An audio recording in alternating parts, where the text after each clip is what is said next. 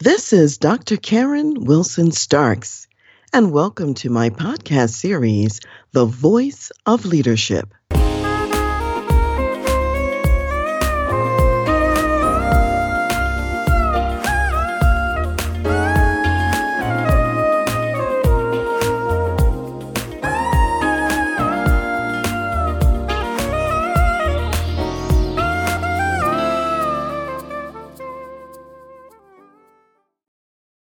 At the time of this recording, the coronavirus or the COVID 19 crisis has just been named a pandemic. And in fact, the NBA in the United States has just suspended its entire season for basketball games. And we find that two members of the Utah Jazz team have actually tested positive for the coronavirus. We also see that there are, as of the 10th of March, 118,000 cases of the coronavirus in the United States. There are 103 countries with the coronavirus, and there are 4,257 deaths to date. So we see that this crisis is definitely something that businesses have to pay attention to and have to be concerned about and must respond to in a way that makes sense. As the executive leader in your organization, your job is to provide timely, relevant, and frequent communication to your organization about the crisis. One of the things that we know is that when employees have true and factual and timely information, they actually perform better and are less anxiety ridden than when information is not available. Frequently, top leadership will think, well, if I talk about it and give this time and energy, it will provoke more anxiety when in reality, just the opposite is true. So at this time, we actually have confirmed in more than half of the United States states some incidents of the coronavirus. We know at this point that the incubation time is up to 14 days, although most people will show symptoms within five to six days. We also know that the transmission is by direct contact, coughing, sneezing, touching contaminated surfaces, and really being within six feet of a person who may be coughing, sneezing, or contaminated surfaces. So, what can you as a business leader do?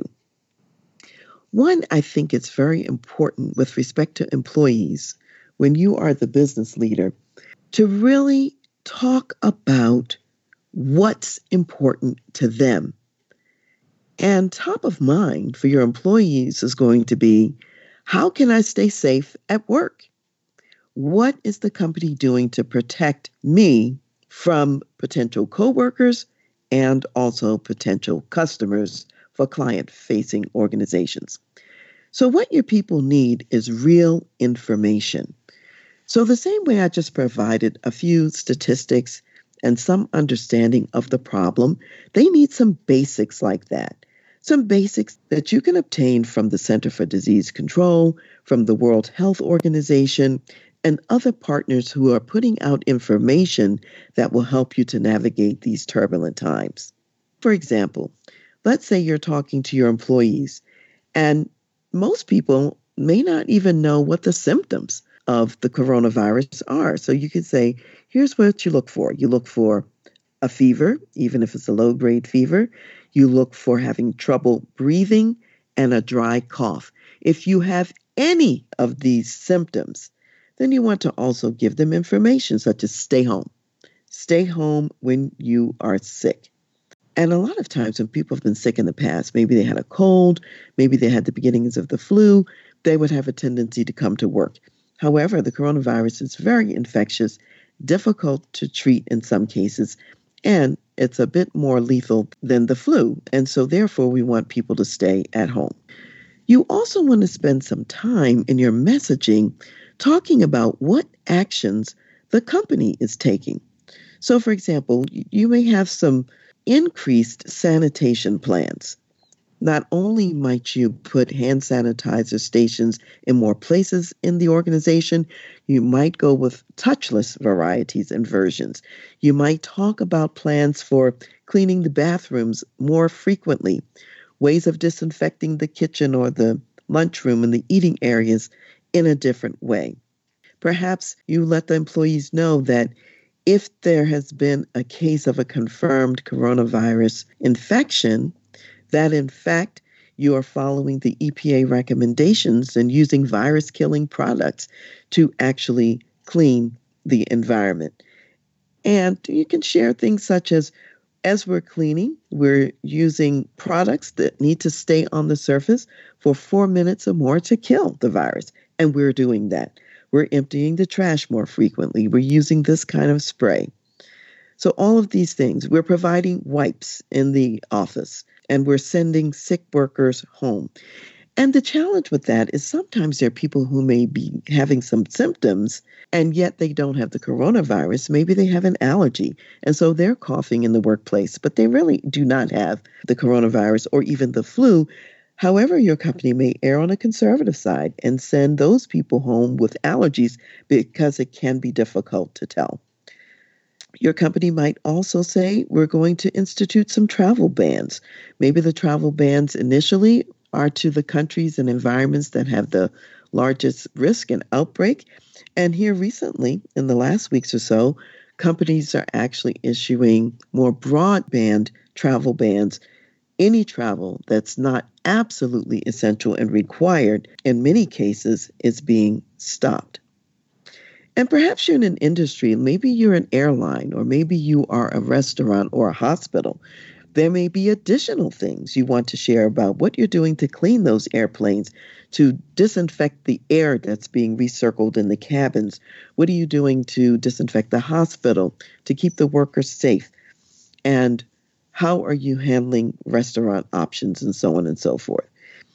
It's also important not only to give them just real information about what's going on, what the data, what the statistics are, what actions the company is taking, but also instructions for the worker. We already mentioned that if they have symptoms, if they are sick, to stay at home. You also want to explain to the workers that the best thing they can do is to frequently wash their hands with soap and hot water and let them know that they need to wash them for 20 seconds or more in order to make sure that they're killing any contamination that they may have come in contact with. You want to share with them how important it is to avoid touching their face, for example, or to maintain a six foot distance from people, especially people who may be showing any symptoms. Maybe to give them some idea of what to do if they think they have the virus. All of these are important things and messages that you want to share. Companies also want to consider options for their employees. You may have hourly employees who are only paid if they come to work. Maybe you have some contractors in that situation. And if they are having some of the symptoms and you send them home, that can be challenging financially. So there are some companies who are offering some paid time off, even for those who normally wouldn't get paid. And even if it's not their full salary, is something to offset the difficulty. And this would encourage those who are sick to actually stay home rather than to come to work because they have no other way to pay their bills. Workplaces are also offering options and choices such as working from home or doing video conferencing, remote teleworking in that case. In some industries, in some places, workplaces are providing gloves for those who have close contact with the public or who are in confined quarters, such as in the airplane. They're also providing other choices, such as workers voluntarily taking leaves of absence, uh, workers getting advanced sick leave. They haven't incurred the sick leave hours yet, though they need them, so the company advances them and then they pay it back later. So there are all kinds of ways that organizations are sometimes coming up with emergency relief funds. Some companies are even offering free coronavirus testing and blocking outside people from coming to the company. so that therefore you have a more contained environment, not as much contact with outsiders. For some industries, that is an option. And in some cases, even going with staggered shifts so that you have less people in the office at the same time. Therefore, there's less congestion in the workplace. So these are all some things that can be done.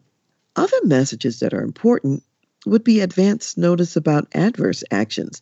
For example, in the airline industry right now, they're having to reduce flights, possibly take some airplanes offline.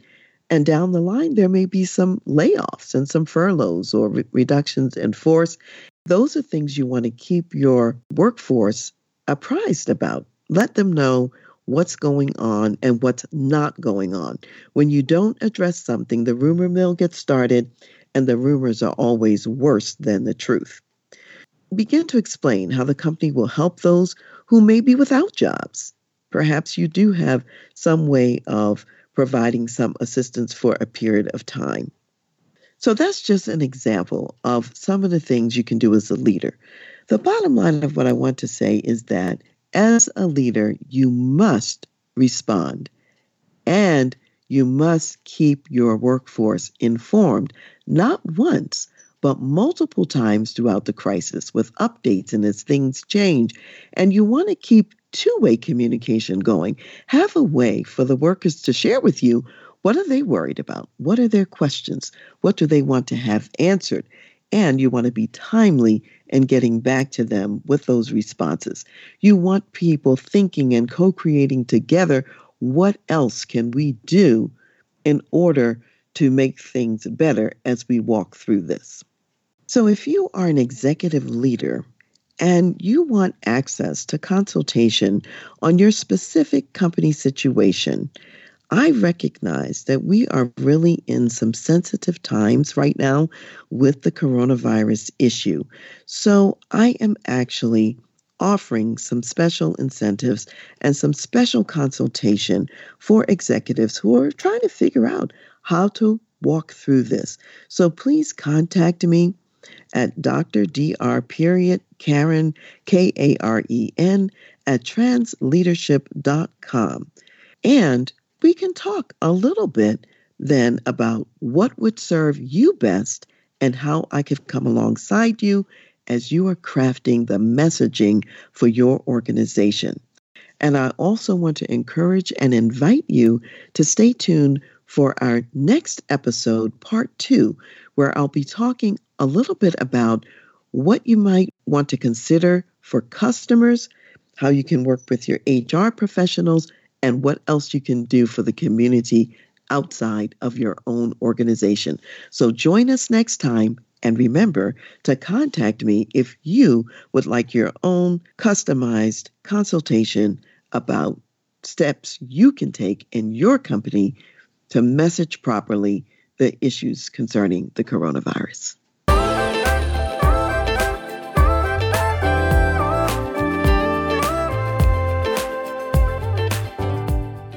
You've been listening to The Voice of Leadership with me, Dr. Karen Wilson Starks. And I want to give a special thanks to jazz saxophonist Ron McMillan for granting us permission to use his gifted music on our show. Thanks for listening, and remember to go to my website, transleadership.com, for more strategies, insights, and leadership resources.